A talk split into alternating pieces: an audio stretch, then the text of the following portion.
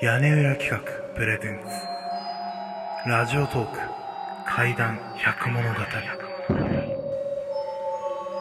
第49夜時を超えた殺意。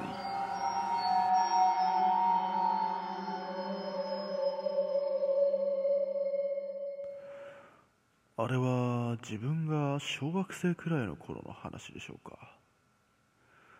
当時は秘密基地を作って遊ぶことが流行っていてみんなでお菓子や飲み物家の物置から見つけてきたわけのわからないガラクタなんかを集めて見せ合ったりしていました。ある日友達の一人が古びたラジオを持ってきた。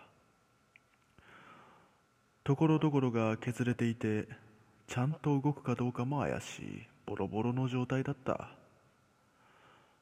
彼が言うにはこのラジオはひいおじいちゃんのものらしくどうやら戦時中に使われていたらしい。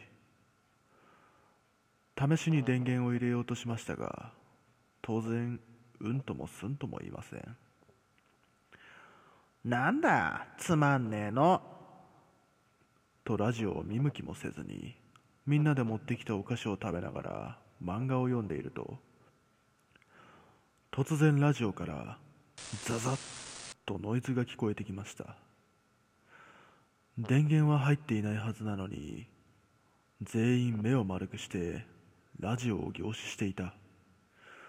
するとノイズに混じって声が聞こえてきた。よーく耳を澄まして聞いてみると。耐え型耐え。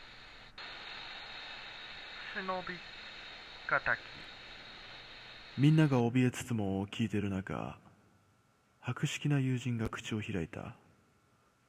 これもしかすると終戦の日に流れてた放送だよ。多分。でもなんで？終戦放送がなぜこのラジオから流れたのか分からず。みんなの顔はますますこわばりさすがに気味が悪いと思い電源ボタンを押してみたり叩いたりして止めようとしますがノイズは鳴り止むことはありません。するとまた声が聞こえてきました。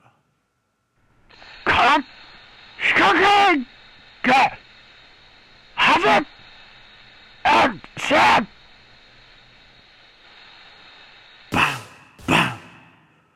銃声が聞こえさらには大勢の男女の悲鳴や子供の泣き声が流れてきたのです。なんかまずいよこれ。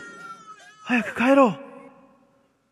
荷物をまとめその場から離れようとすると今からそこに行くからな。そう聞こえるとともにノイズがやみ遠くの方から何かが近づいてくる音がかすかに聞こえた。みんなは急いで反対側の出口から出て行きそれ以降その秘密基地に戻ることはありませんでした。